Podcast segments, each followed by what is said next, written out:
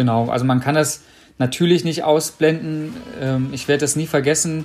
Der dritte Tag beim Schwimmen, da war ich eigentlich mental schon total am Ende, weil ich wusste natürlich, was alles noch vor mir liegt. Ich wusste, ganz viele Leute schauen auf mich. Und ich war aber halt schon äh, kräftemäßig ziemlich am Ende.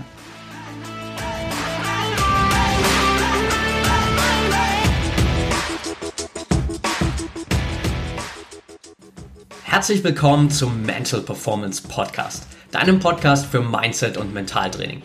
Mein Name ist Patrick Thiele und als Mentaltrainer helfe ich Profisportlern dabei, die bestmöglichen Ergebnisse zu erzielen, ohne dabei an ihren mentalen Blockaden zu scheitern. Getreu dem Motto Making the Best Even Better bekommst du hier im Podcast jede Woche mentale Erfolgsstrategien für deine Top-Performance. Let's go!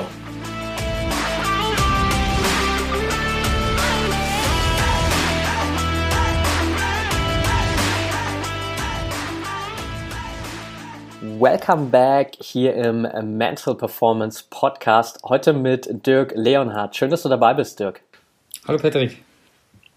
Ja, ich freue mich riesig auf unser Interview, weil du dieses Jahr sportlich was auf die Beine gestellt hast, wo wahrscheinlich jeder der Zuhörer hier erstmal tief durchatmen wird und den Hut vorziehen wird. Ähm, um es kurz zusammenzufassen, bevor wir gleich so ein bisschen näher auf die mentalen Strategien dahinter eingehen. Dirk hat im Sommer den längsten Triathlon der Welt hinter sich gebracht. Das Ganze hat 45 Tage gedauert. Ähm, insgesamt waren das 6.920 Kilometer im Wasser, auf dem Rad und natürlich auf der äh, Laufstrecke. Ähm, overall für alle Zuhörer vielleicht so einen kleinen äh, Überblick mal. Das Ganze ist ein Umfang von 30 mal Langdistanz Triathlon. Unglaubliche Leistung. Und bevor wir so ein bisschen auf das Mentale eingehen, Dirk, würde mich zumindest erstmal interessieren, wie kommt man überhaupt auf die Idee, sich so einem Rekordversuch zu stellen? Also für mich war das eigentlich relativ klar und, und naheliegend, weil ich ja ähm, Triathlet bin und den Ausdauerbereich und Ultra-Langdistanzbereich äh, so für mich entdeckt habe.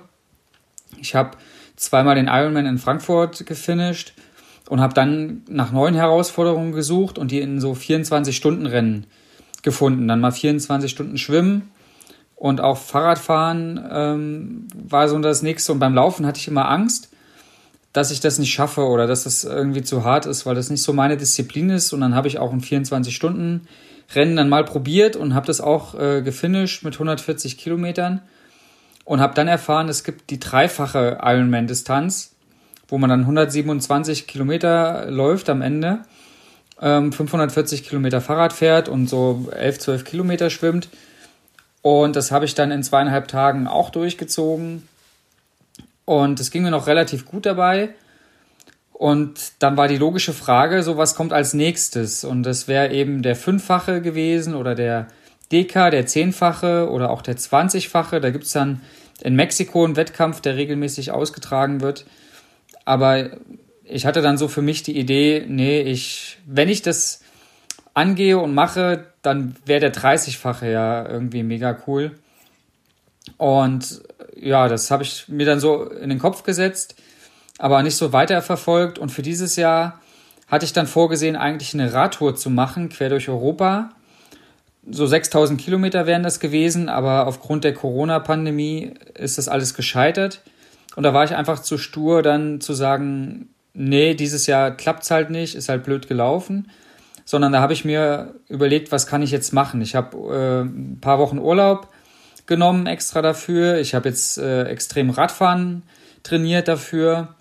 Und da ist mir dieser Ultra-Langdistanz äh, Triathlon wieder eingefallen 30-fache Ironman-Distanz.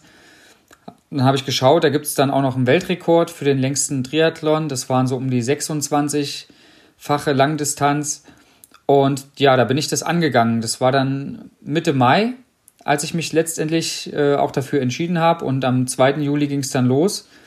Und ähm, ja, Radfahren war ich trainiert, aber Laufen und Schwimmen habe ich eher so aus dem Kalten rausgemacht, aber es hat ja dann doch ganz gut geklappt. okay, super spannend. Jetzt würde mich auf jeden Fall auch mal noch interessieren, was so dein Antrieb dahinter ist, weil ich glaube, viele der Zuhörer und gerade vielleicht auch so im, sagen wir mal, ambitionierteren Hobbysportbereich ist es für die meisten wahrscheinlich einfach schon okay zu sagen, hey, ich habe in meinem Leben mal einen Ironman gefinisht, vielleicht auch zwei Ironmans gefinisht. Warum dann immer noch mehr? Warum 30 am Stück? Ja, ich glaube, das kann man auf den Punkt bringen und zu sagen, es ist die Neugier. Es ist so diese Grenzverschiebung und ähm, mit der Zeit irgendwie verliere ich den Verlust, verliere ich die, ja, den Respekt vor der Strecke. Da ist eben die Langdistanz gar nicht mehr so, so dramatisch, ja. Das ist dann eigentlich ein Trainingstag, der länger dauert. Und von früh bis abends kann man das dann selbst organisiert äh, alles mal auf die Beine stellen. Oder ähm, ja, es ist einfach so, dass, dass ich neue Herausforderungen suche. Und wenn ich dann irgendwie so einen krassen Wettkampf gemacht habe, der mich gefordert hat, dann ist auch mal wieder ja ein Jahr oder auch zwei Jahre Ruhe, dass ich gar nicht das Gefühl habe, ich muss jetzt irgendwas machen. Aber dann beschleicht mich immer so ein Gefühl, so ja, da wäre doch noch was und das und das kann ich mal ausprobieren. Und so war es diesmal auch. Ich hatte eben 2017 den, die dreifache Langdistanz gemacht und habe dann nochmal ähm, einen Masterstudiengang gemacht, wo ich eigentlich gar keine Zeit für Sport hatte und jetzt für 2020 wollte ich dann einfach irgendwas Sportliches wieder angehen. Und das ist ja ein Stück weit vielleicht eine Sucht, aber auch so dieses kindliche Neugiergefühl. Einfach mal so gucken, schaffe ich das und kann ich das? Oder wo sind einfach dann wirklich meine Grenzen äh, gesetzt? Und bis jetzt ähm, ja, habe ich die Grenzen noch nicht so richtig gefunden, wobei dieses Jahr wirklich sehr extrem war. Also da war der Körper sehr am Limit so dass ich jetzt äh, noch was Extremeres, äh, glaube ich, erstmal nicht brauche die nächsten Jahre. Okay, ähm, das heißt, es ist für dich vor allem so dieser ja wirklich innere Antrieb rauszufinden, okay, wo, wozu bin ich eigentlich in der Lage, was ist machbar? Genau. Also ich habe so entdeckt, dass ich das gut kann, ohne dass ich jetzt äh, sehr viel von meinem Leben opfern muss, also ohne dass ich sehr viel trainieren muss kann ich da einfach äh, ziemlich krasse Leistungen vollbringen, die relativ außergewöhnlich sind. Also es gibt immer ein paar Verrückte, die treiben es dann noch mehr auf die Spitze und, und sind da noch mehr drin. Aber das Schöne in dem Ultrasport ist eigentlich, dass man nicht so hart dafür arbeiten muss für seine Erfolge, sondern man kann viel mit der Willenskraft machen. Und das liegt mir einfach. Und deshalb habe ich dann doch immer wieder Spaß daran und die Schmerzen, die ich empfinde oder das Gefühl der, der Schwäche oder so, wenn man einfach nicht mehr weiter kann, das wird dann einfach immer übertrumpft durch dieses Gefühl, ja, ich habe was geschafft, was ähm, viele nicht schaffen. Und das reizt mich einfach unglaublich. Ja, kann ich sehr gut nachvollziehen. Du hast vorhin gesagt, dass du gerade auch so für diesen Schwimm- und, und Laufbereich eigentlich jetzt nicht großartig vorbereitet warst, eher wenn dann fürs, fürs Radfahren, weil du diese Radtour geplant hattest. Hast du dich denn generell im gesamten Prozess so ein bisschen mental auf diese ganze Challenge vorbereitet? Ja, also rückblickend betrachtet war ich eigentlich in ganz vielen Aspekten ähm, viel zu blauäugig und viel zu schlecht vorbereitet. Und ähm, jetzt das Mentale ist was, mit dem ich mich eigentlich jetzt erst hinterher beschäftigt habe. Was gibt es da für Strategien? Wie kann man sich aus den Tiefs selbst rausholen oder das trainieren, dass man erst gar nicht in diese Tiefs reinrutscht? Ähm, aber irgendwie intuitiv habe ich doch vieles, was man dann so liest und hört, was Mentaltraining angeht oder, oder mentale Stärke angeht, habe ich dann doch richtig gemacht. Also ähm, auch durch meine Erfahrung, ja, dass das nicht das erste Mal ist, wo ich lange unterwegs bin, dass man eben sich äh, kleine Ziele setzt, äh, realistische Ziele setzt und ähm, im Kopf einfach diese große gesamte Menge einfach aufteilt und dann immer ähm, ja jeden Tag für sich ähm, betrachtet. Und das war meine Hauptstrategie mental dass ich mir einen Plan gesetzt habe, was ich so pro Tag ungefähr schaffen will. Das musste ich dann auch teilweise anpassen, aber im Großen und Ganzen war es immer so, ich bin aufgestanden und für mich war klar, bevor ich heute Abend ins Bett gehe, habe ich äh, eine gewisse Leistung vollbracht und das ging eigentlich, wenn nichts von außen dazwischen kam, ging es auch immer gut und habe ich das dann auch immer so durchgezogen. Ja, das ist auf jeden Fall definitiv eine, eine, super wertvolle Strategie, weil ich glaube, wenn man sich von Anfang an so auf diese Gesamtdistanz konzentriert oder sozusagen zum ersten Tag in, ins Wasser steigt und denkt, okay, ich muss jetzt 200 Kilometer schwimmen und dann muss ich 5400 Meter, 400 äh, Kilometer Rad fahren und dann nochmal 1320 Kilometer laufen, dann ist man so erschlagen, dass man wahrscheinlich ähm, nicht mal bis zum Fahrradfahren kommt, wahrscheinlich von der Motivation her. Genau, also man kann das natürlich nicht ausblenden. Ähm, ich werde das nie vergessen. Der dritte Tag beim Schwimmen, da war ich eigentlich mental schon total am Ende, weil ich wusste natürlich, was alles noch vor mir liegt. Ich wusste, ganz viele Leute schauen auf mich. Und ich war aber halt schon äh, kräftemäßig ziemlich am Ende. Ähm, ich war schon ausgekühlt, ich hatte Sonnenbrand, ähm, Krämpfe in Armen und Beinen. Und wenn dann sozusagen noch so wenig geschafft ist, ist es natürlich mental eine unglaublich schwere Situation. Es war nicht so sehr, dass mich die oder die Einsamkeit im Wasser oder das Wasser an sich gestört hat, aber eher so dieser Erfolgsdruck, den ich mir auch selbst gemacht habe und dann das Gefühl, ich kann dem vielleicht nicht standhalten und vielleicht schaffe ich das nicht mehr und werde jetzt jeden Tag ein bisschen langsamer.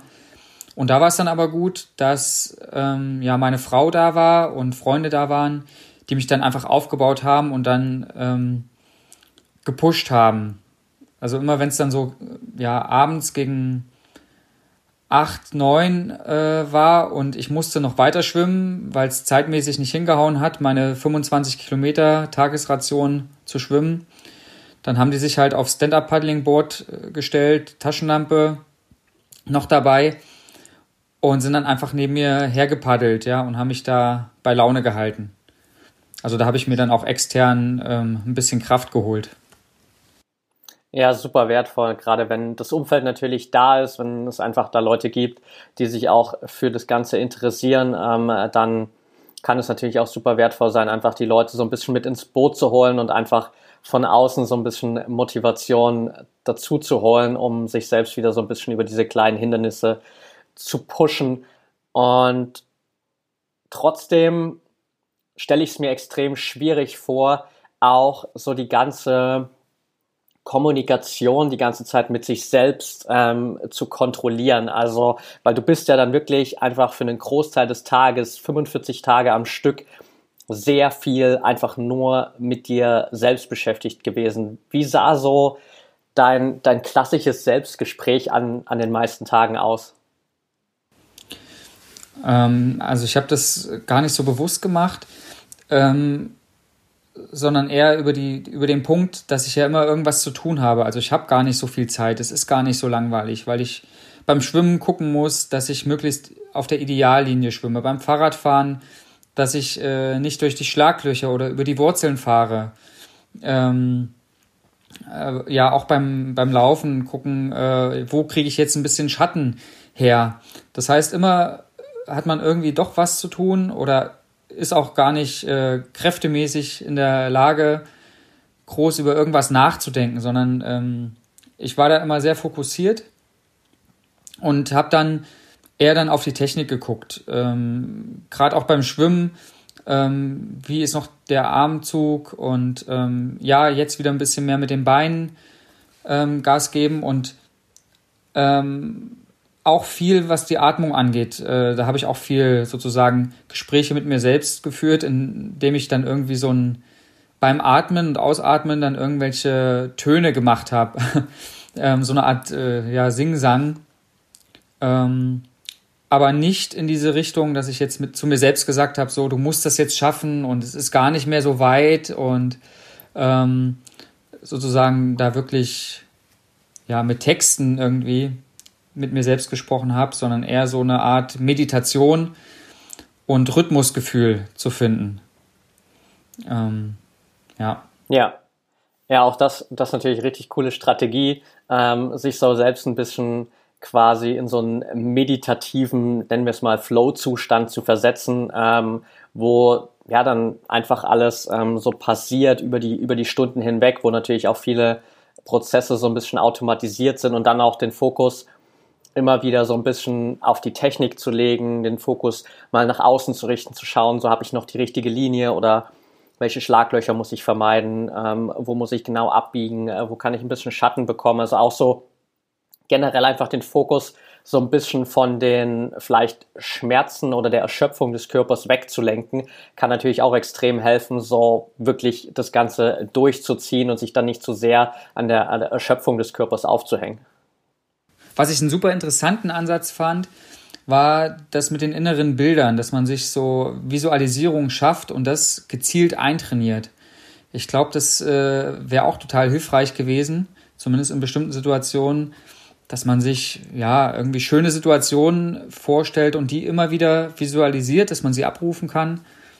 Ähm, würdest du das empfehlen oder funktioniert das gut auch über so einen längeren Zeitraum?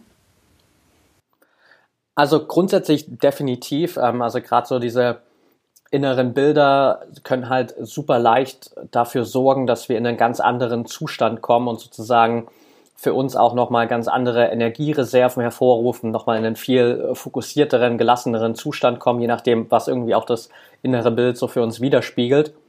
Über, sage ich mal, jetzt wirklich eine extrem lange Distanz, ähm, wenn es dann wirklich ähm, über vielleicht 10, 12 Stunden am Tag ist, ist natürlich deutlich schwerer, das Bild die ganze Zeit aufrecht zu erhalten. Aber auf der anderen Seite ist es ja auch nicht so, dass man wahrscheinlich jetzt permanent ähm, sozusagen dieses Bild braucht, sondern man braucht es vielleicht spezifisch in gewissen Momenten einfach mal, wo man merkt, okay, jetzt wird es vielleicht gerade ein bisschen schwerer oder jetzt geht langsam die Sonne unter und ich muss trotzdem noch weitermachen. Ähm, all solche Momente kann ich natürlich mit diesen inneren Bildern auf jeden Fall nochmal deutlich leichter gestalten, ja.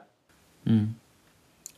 Ja, ich denke auch, dass, dass es wichtig ist, dass man so eine Art Werkzeugkasten hat, dass man sich nur nicht nur auf eine Technik verlässt, sondern einfach mehrere Themen hat und mehrere Potenziale, die man dann nutzen kann. Und wenn das eine nicht funktioniert, versucht man das nächste. Was bei mir, glaube ich, auch ganz gut war, was mir so im Nachhinein erst bewusst gewesen ist, dass ich mich vorher mit diesen Tiefs auch gedanklich beschäftigt habe. Also ich habe mir sehr viel Gedanken gemacht, was kann denn alles schiefgehen und ähm, was, was wird sozusagen auf mich zukommen? Ich habe natürlich nicht an alles gedacht. Ähm, das mit dem Sonnenbrand hätte ich gar nicht gedacht oder dass ich beim Schwimmen auch mit der Kälte so Probleme bekomme. Aber was Schmerzen angeht und so, das war mir vollkommen klar. Und dadurch konnte ich das auch leicht wegschieben, weil das mich gar nicht überrascht hat. Es war so, ach ja, jetzt kommt der Schmerz, ja, so guter alter Bekannter. Und du bist halt jetzt da, lieber Schmerz, und das ist mir aber egal. Ich, ich gehe da drüber hinweg und ähm, mach einfach weiter, weil ich wusste ja schon, dass du kommst.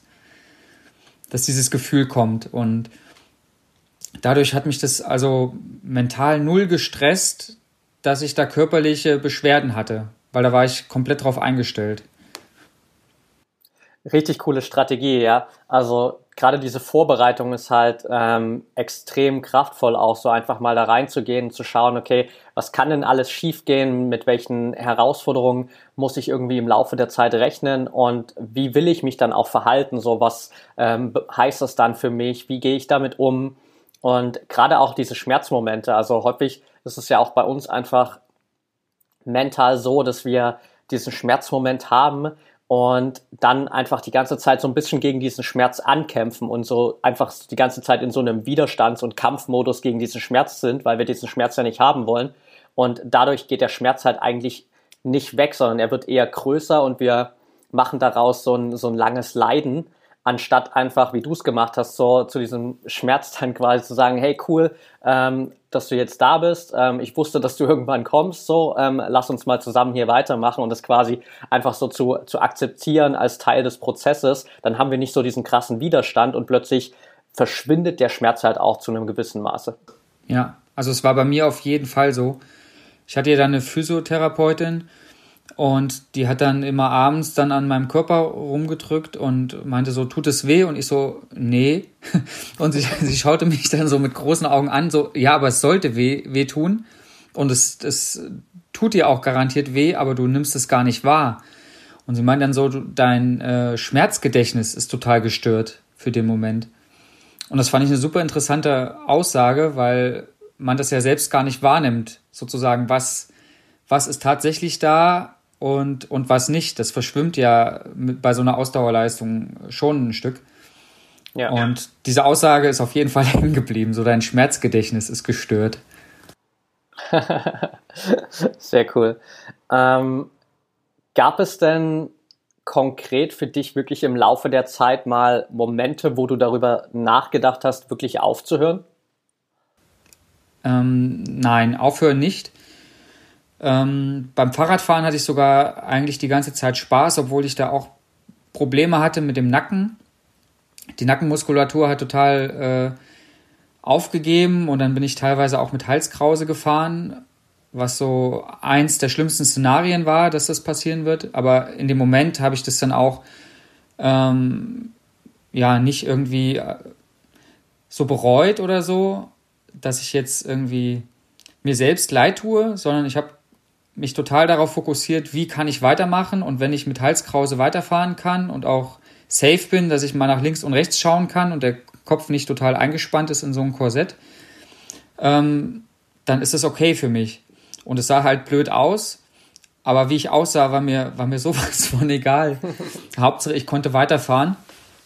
Und beim Laufen war es dann auch so, dass ich ähm, diese Probleme eher als, als Chance begriffen habe, zu sagen, ja, jetzt kann ich richtig an meine Grenzen gehen und jetzt kann ich auch richtig zeigen, dass ich mental dazu in der Lage bin. Und es war nur beim Schwimmen eben ganz am Anfang, so die, der dritte, vierte, fünfte Tag, der extrem hart gewesen ist. Aber selbst am achten Tag, kurz vorm Ziel, war das einfach so, so auslaugend. Also das, das Wasser hat mir sämtliche Energie genommen. Und das war schon das Härteste. Ähm, und als ich da drüber war, ähm, habe ich davon auch dann profitiert. Ich habe dann immer gesagt, so, jetzt ist immer noch nicht so hart wie beim Schwimmen. Und als es dann beim Laufen so irre heiß war, da habe ich dann mir selbst gedacht, ja, besser jetzt schwitzen, als wieder in dieses kalte Wasser zurück. Und ähm, das ist, glaube ich, das Wichtigste, dass man immer das sozusagen, was man nicht ändern kann, einfach annimmt und sich überlegt, wie kann ich das jetzt verbessern? Wie, wie kann ich das ändern? Und was kann ich ändern? Und alles andere ist sowieso egal, weil ich es nicht ändern kann. Und beim Schwimmen war eben auch der Punkt nicht, dass ich sage, ich gebe jetzt auf oder ich höre auf, weil es war ja noch viel zu früh zum Aufgeben. Ich hatte ja äh, so um die 40 Tage eingeplant. Ich glaube 37 Tage, das war so die optimistische Schätzung. Ähm, das heißt, da kann man nicht, nicht am vierten und fünften Tag sagen, ich höre jetzt auf, sondern das war einfach ja. diese Sorge, ich brauche jetzt noch mal einen Tag länger, als ich eigentlich will. Vielleicht auch zwei Tage länger, als ich will. Und das war eigentlich so das, das Schlimmste. Aber das, das Aufgeben kam zu keinem Zeitpunkt überhaupt in Frage. Okay, spannend. Ja, man hat natürlich wahrscheinlich beim Schwimmen auch einfach nochmal den, den Aspekt, dass du ja einfach quasi auch dann in einem See immer wieder dieselbe Strecke hin und her schwimmst und da sich natürlich auch irgendwie visuell für dich nicht so viel verändert. Du schaust immer wieder ins Wasser, schaust mal kurz raus, aber im Prinzip ist es immer wieder eigentlich ein sehr eintöniger Ablauf für Stunden. Und beim Schwimmen, äh Quatsch, beim Fahrradfahren und beim Laufen hat man natürlich dann nochmal irgendwie ein anderes Umfeld. Da, da passiert mehr um einen herum, wo man sich vielleicht auch so zu einem gewissen Maße ein bisschen ablenken kann von der Eintönigkeit. Genau. Also auch beim Laufen war das eine Riesenhilfe, dass ich ja zum einen auch sehr langsam unterwegs war und dadurch ähm, sehr viele Leute mitkommen konnten und das Tempo war auch so, dass man sich gut unterhalten konnte. Und ich habe da sehr viele Leute kennengelernt, die ich vorher noch nicht kannte, die dann einfach gesagt haben, ja, ich gehe da zum Dirk und unterstütze den und begleite ihn ein Stück auf seinem Weg. Und da sind unglaublich viele Gespräche bei rausgekommen und auch Freundschaften entstanden. Und das hat natürlich auch beigetragen. Und ja, diese Runden und immer wieder das Gleiche, das war auch eine Sorge, die ich hatte, dass mir das langweilig wird und dass ich dann Motivationsprobleme bekomme. Aber auf der anderen Seite ist es natürlich auch gut, wenn man seine Strecke kennt und wenn, wenn das sozusagen so ein Gefühl von Zuhause ist und, und Kontrolliertheit ist.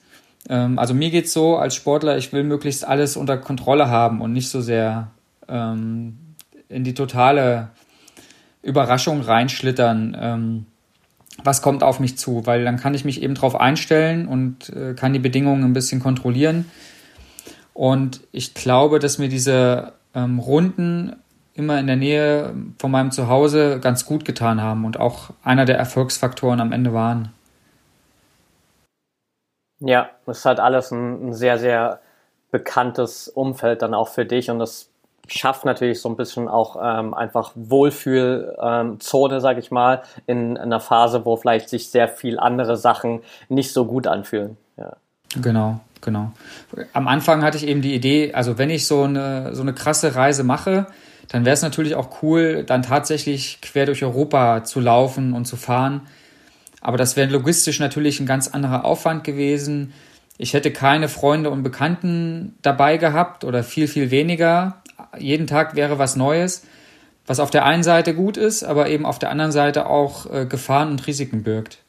Von daher habe ich so das Beste draus gemacht und ich glaube, ähm, so muss man das auch ähm, sehen, dass man immer die Situation, wie man das jetzt gewählt hat, ähm, nicht verteufelt, sondern immer schaut, was ist denn toll daran und eigentlich hat alles immer irgend auch, äh, irgendwie auch was Gutes. Definitiv, ja.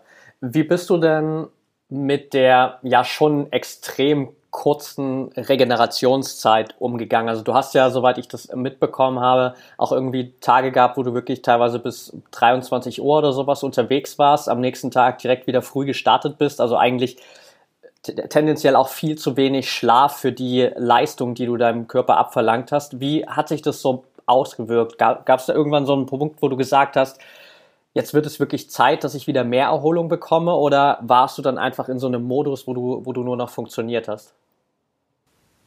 Ich war auf jeden Fall in dem Modus, dass der Körper im Überlebenskampf war und einfach äh, alles, was nicht notwendig war an körperlichen Funktionen, auch so weit wie es geht, reduziert hat. Also das habe ich schon gemerkt, dass da einiges passiert in mir drin ähm, und dass ich an meiner persönlichen Leistungsgrenze auf jeden Fall viele Tage dran war.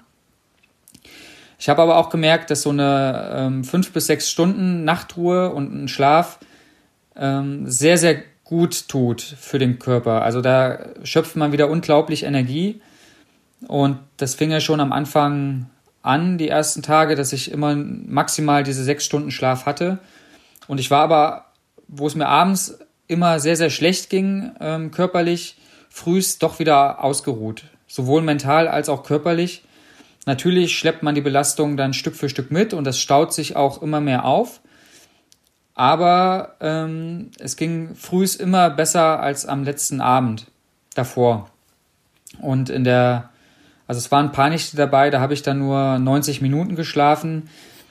Ähm, und beim Fahrradfahren hatte ich ja dann auch den Unfall nach zwei sehr kurzen Nächten oder eigentlich drei kurzen Nächten. Ähm, war ich dann so in der Mittagszeit, wo ich ähm, ja den Nacken nicht mehr heben konnte und, und den Kopf nicht mehr nach vorne schauen konnte. Und dann bin ich ja gegen ein stehendes Auto gefahren. Ähm, das war so in der Mittagssonne. Ich war dann auch sehr müde. Und das war dann auch der Zeitpunkt, wo ich dann für mich festgelegt habe, beim Fahrradfahren mache ich solche Späßchen nicht mehr, sondern ich fahre maximal diese 300 Kilometer am Tag jetzt noch. Und da bin ich dann immer so 20, 21 Uhr angekommen und hatte eben sechs Stunden Schlaf ungefähr. Ähm, und das hat sich dann auch ausgewirkt, dass das für den Körper schon ausreichend war, dass ich jeden Tag auch wieder besser geworden bin dann die nächsten Tage. Super spannend, okay. Das heißt, für dich, das gab dann auch nicht so diese Phasen, wo du morgens irgendwie aufgestanden bist und dir so dachtest, puh, jetzt muss ich das heute schon wieder alles von vorn machen? Nee. Also das. Nee, also ich weiß gar nicht, wie man das beschreiben soll. Das war so eine Art Roboter mäßig. Also der Wecker hat geklingelt und dann war mein einziges Ziel, so schnell wie möglich ähm, aufs Fahrrad zu kommen oder auf die Laufstrecke, weil ich ja wusste, umso früher ich starte, desto früher bin ich auch fertig. Und wenn ich jetzt eh wach bin, weil der Wecker klingelt, dann macht es überhaupt keinen Sinn, irgendwie noch sich damit zu beschäftigen, ob man nicht doch wieder lieber liegen bleiben möchte.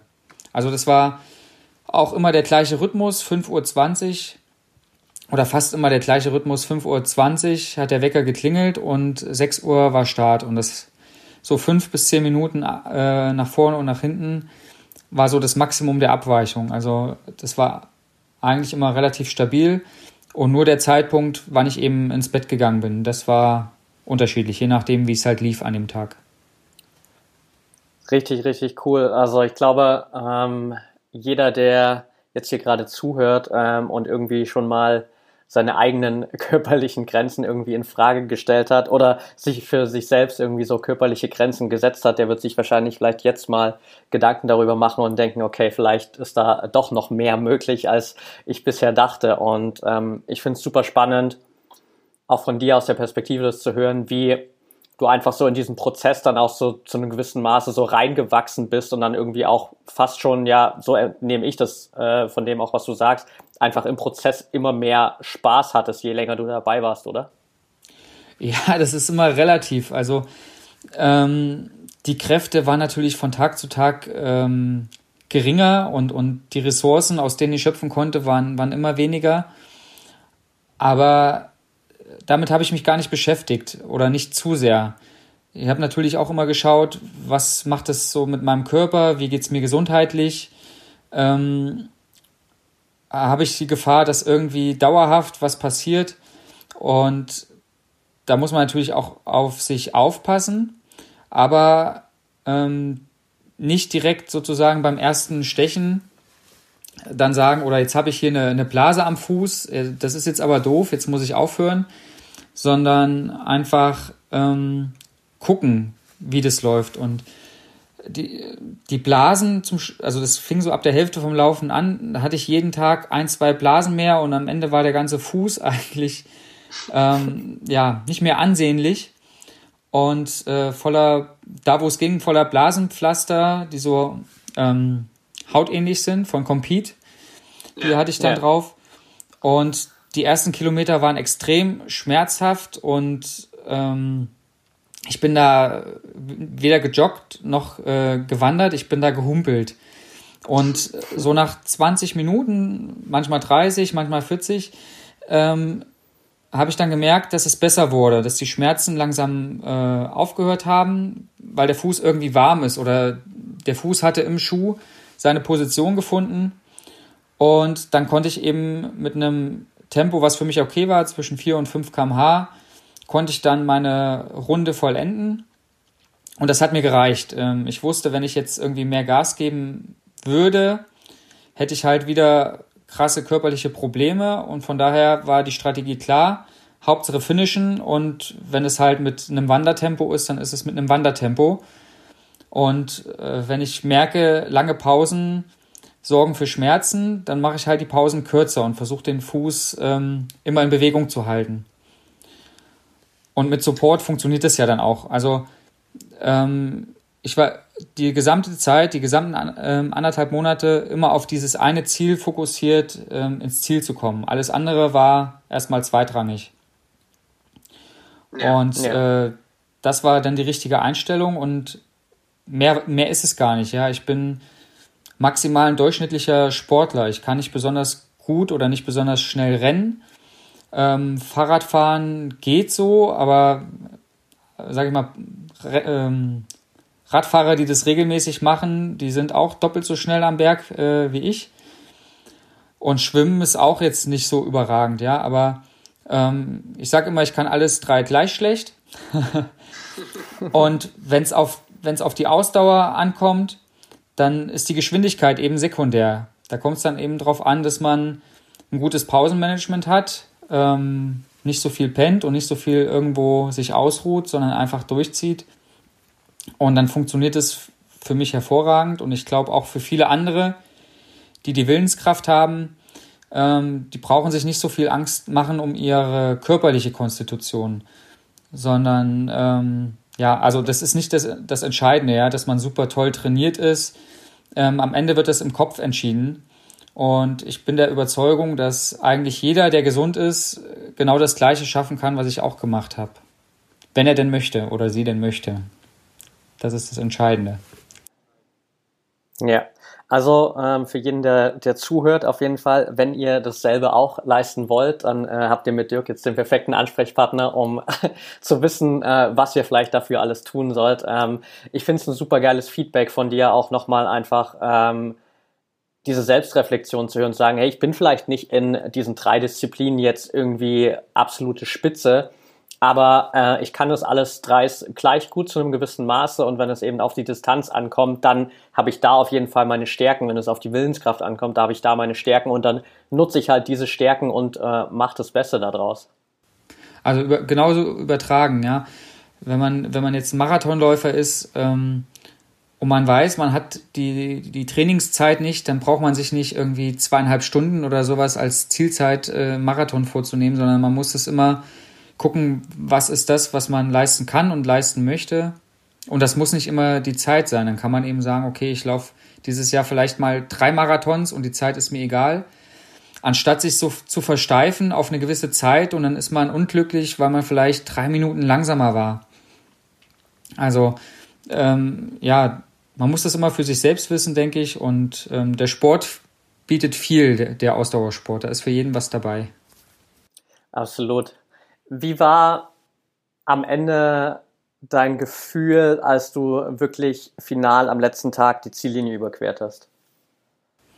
Ja, ich hatte das so geplant, dass ich so zum Schluss bin ich immer so drei und vier Runden im Wechsel gelaufen, also ähm, 61,5 bis äh, 82 Kilometer, ähm, mal so, mal so, dann auch mal zwei Tage hintereinander 82, dann wieder einen Tag mit 61 und ich habe das so getaktet, ähm, dass ich ähm, ja zum Wochenende fertig werde, damit möglichst viele Zeit haben und ich mich bejubeln lassen kann.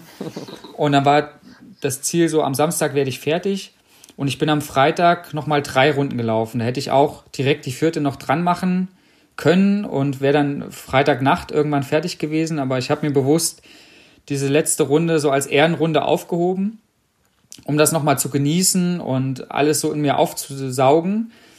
Und bin eben am Freitag, ähm, 14. August, bin ich dann 60 Kilometer gelaufen und wusste dann jetzt, als ich ins Bett bin, morgen ist Samstag, da starte ich mal 10, 15 Minuten früher, 6.15 Uhr geht's los und äh, lass mir dann Zeit und 11 Uhr ähm, komme ich zu Hause an und habe dann eben die 65 Laufrunden absolviert. Und es war halt absolut genial, weil ganz, ganz viele Anteil genommen haben und sich Zeit genommen haben. Und ich habe auf der Runde dann schon immer wieder Leute getroffen, die dann ähm, applaudiert haben und gesagt haben, ey, sau stark und super cool. Und im Ziel war das dann eine riesige Überraschung. Da hatten Nachbarn und Freunde dann alles Mögliche organisiert. Die Freiwillige Feuerwehr ähm, stand da und hat so ja im Spalier gestanden, dann mit äh, Wasserkanone und ähm, die Iskemmer Jungs, das ist so eine Art ja äh, Traditionsverein äh, mit Saufen noch nebenbei. ähm, da gab es ein Schnäpschen und dann äh, der Handballverein ähm, stand mit Trommeln da und im Ziel dann ähm, Tobi Kämmerer von der HR3 Morning Show, der das Ganze dann moderiert hatte mit HR3-Banner und äh, Palmen standen im Ziel und Konfettikanone. Ähm, ja, und meine wichtigsten so Bezugspersonen waren mit dabei und es war einfach unglaublich. Also sehr, sehr emotional und ähm, ich war total gerührt, was die sozusagen alle auf die Beine gestellt haben und gleichzeitig extrem erleichtert, dass ich es äh, jetzt auch tatsächlich hinter mir habe. Ähm, also die, die letzten 20 Kilometer waren eigentlich so die, die Belohnung für das Ganze und der Zieleinlauf, ähm, das war so das, die Krone des Ganzen. Okay. Ja, klingt nach dem, nach dem perfekten Abschluss. Ja, definitiv. Also mehr als perfektes hätte ich mir echt nicht äh, träumen lassen, was, was die da alles auf die Beine gestellt haben. Sehr cool. Jetzt hattest du ja auch ähm, schon so ein paar Wochen und Monate Abstand quasi zu dem ganzen Ereignis. Was würdest du sagen, sind so die größten Dinge, die du für dich gelernt hast aus ähm, diesem Rekord? Ja, schwierig. Ähm, also Lessons learned habe ich sozusagen. Was würde ich anders machen oder was könnte man verbessern? Da gibt es einiges, was man verbessern kann, ähm, weil es doch relativ chaotisch war und alles so ähm, Knall auf Fall, weil ich auch nicht so viel Zeit hatte, mich darauf vorzubereiten. Ähm, aber am Ende habe ich, habe ich, glaube ich, so für mich alles richtig gemacht. Also ich bereue da nichts ähm, im Großen und Ganzen und ähm, habe, glaube ich, jetzt auch nicht irgendwie mich zu einem besseren Menschen gewandelt oder so, dass ich mich da sehr stark verändert habe. Aber was mich extrem begeistert hat, war einfach die Hilfsbereitschaft von, von Leuten, die ich bis dahin gar nicht kannte. Also da gibt's unzählige Geschichten, ganz viele, die ähm, an der Strecke ihr Haus hatten. Äh, die haben dann so eine Verpflegungsstation aufgebaut und standen dann auch ähm, über das Live-Tracking sozusagen gesteuert, wussten die, wann ich, wann ich wieder vorbeilaufe bei denen und standen dann da mit Eiswürfeln und hatten kühle Getränke. Und also da hatte ich wirklich äh, viel Support von quasi Fremden. Ähm, ja, der, der Alex Gimbel, ähm, der hat so eine Körpermanagement-Firma, der hat dann eine Massageliege mir vorbeigebracht, obwohl der mich gar nicht kannte. Und dann dachte ich mir nur, hey, wie krass. Ähm, der weiß nicht, ob seine Massageliege jetzt morgen bei eBay steht. Der stellt die einfach bei mir ab und äh, stellt die mir zur Verfügung. Oder äh, Michael Passinger, der ist Sportzahnarzt ähm, in Langen äh, der kam dann und hat gesagt, er zieht mir die Fäden ähm, von meinem Unfall, da muss ja die Lippe genäht werden. Dann verliere ich äh, ein paar Stunden oder verliere ich nicht ein paar Stunden, weil ich nochmal zum Arzt muss. Und hat mir ähm, ja, so Proteinshakes vorbeigebracht und so eine Massagepistole gegeben. Ähm, also irgendwie total wahnsinnig. Ich konnte es gar nicht so richtig begreifen, ähm, warum die das alle für mich machen weil sie mich ja gar nicht persönlich äh, kannten, ja, aber die fanden halt die Aktion so cool.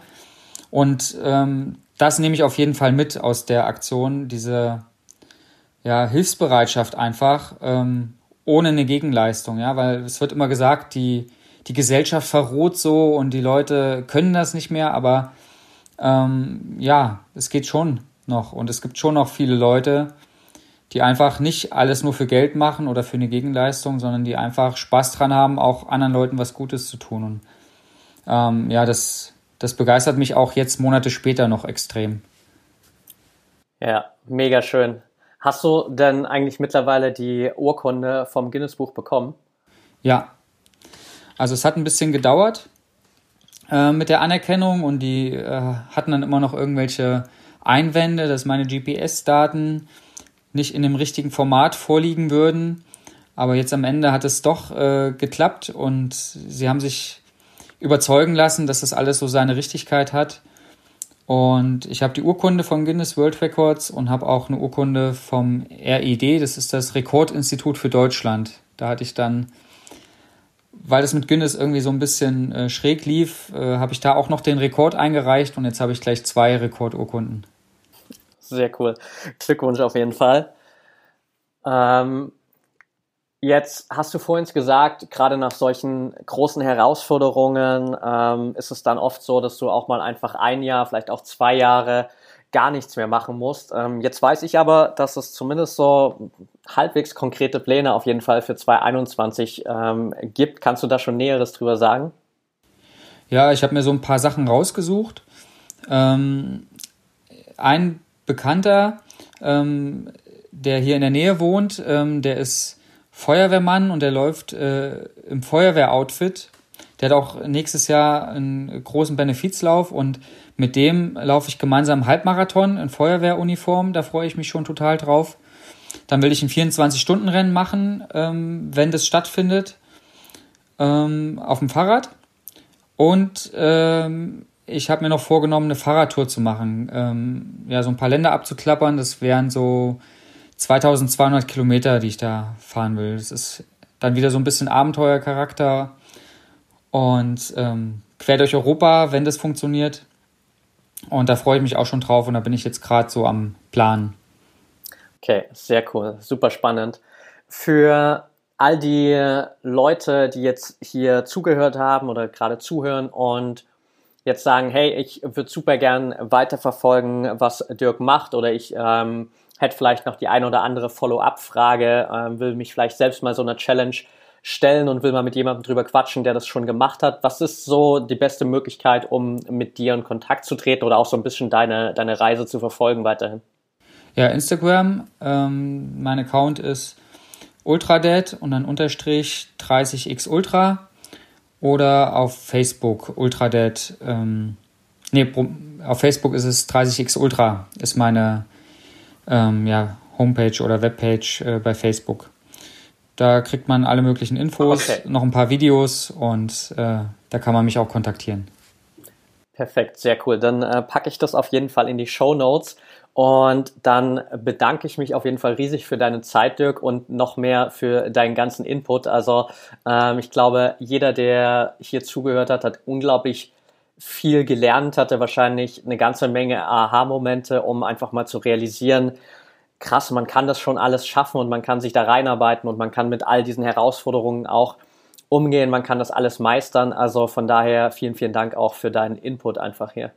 Ja, gerne. Und ich danke äh, dir und auch anderen Mentaltrainern, dass ihr auch zeigt, dass man eben nicht nur die Muskeln trainieren kann, sondern dass man auch gezielt an der mentalen Einstellung arbeiten kann. Und ich muss sagen, ich bin da noch Neuling, ja, ich habe noch so ein Training nie genossen, aber das ist auch unglaublich spannend weil ich glaube, da steckt mehr Potenzial in einem selbst, äh, was man immer selbst glaubt. Und das Mentaltraining ist auf jeden Fall ein super, super Ansatz, denke ich. Und äh, sollte man mal probieren, auf jeden Fall. Ja, danke dir. Perfekt. Dann wünsche ich dir noch einen schönen Abend und bis bald. Mach's gut. Danke gleichfalls. Tschüss.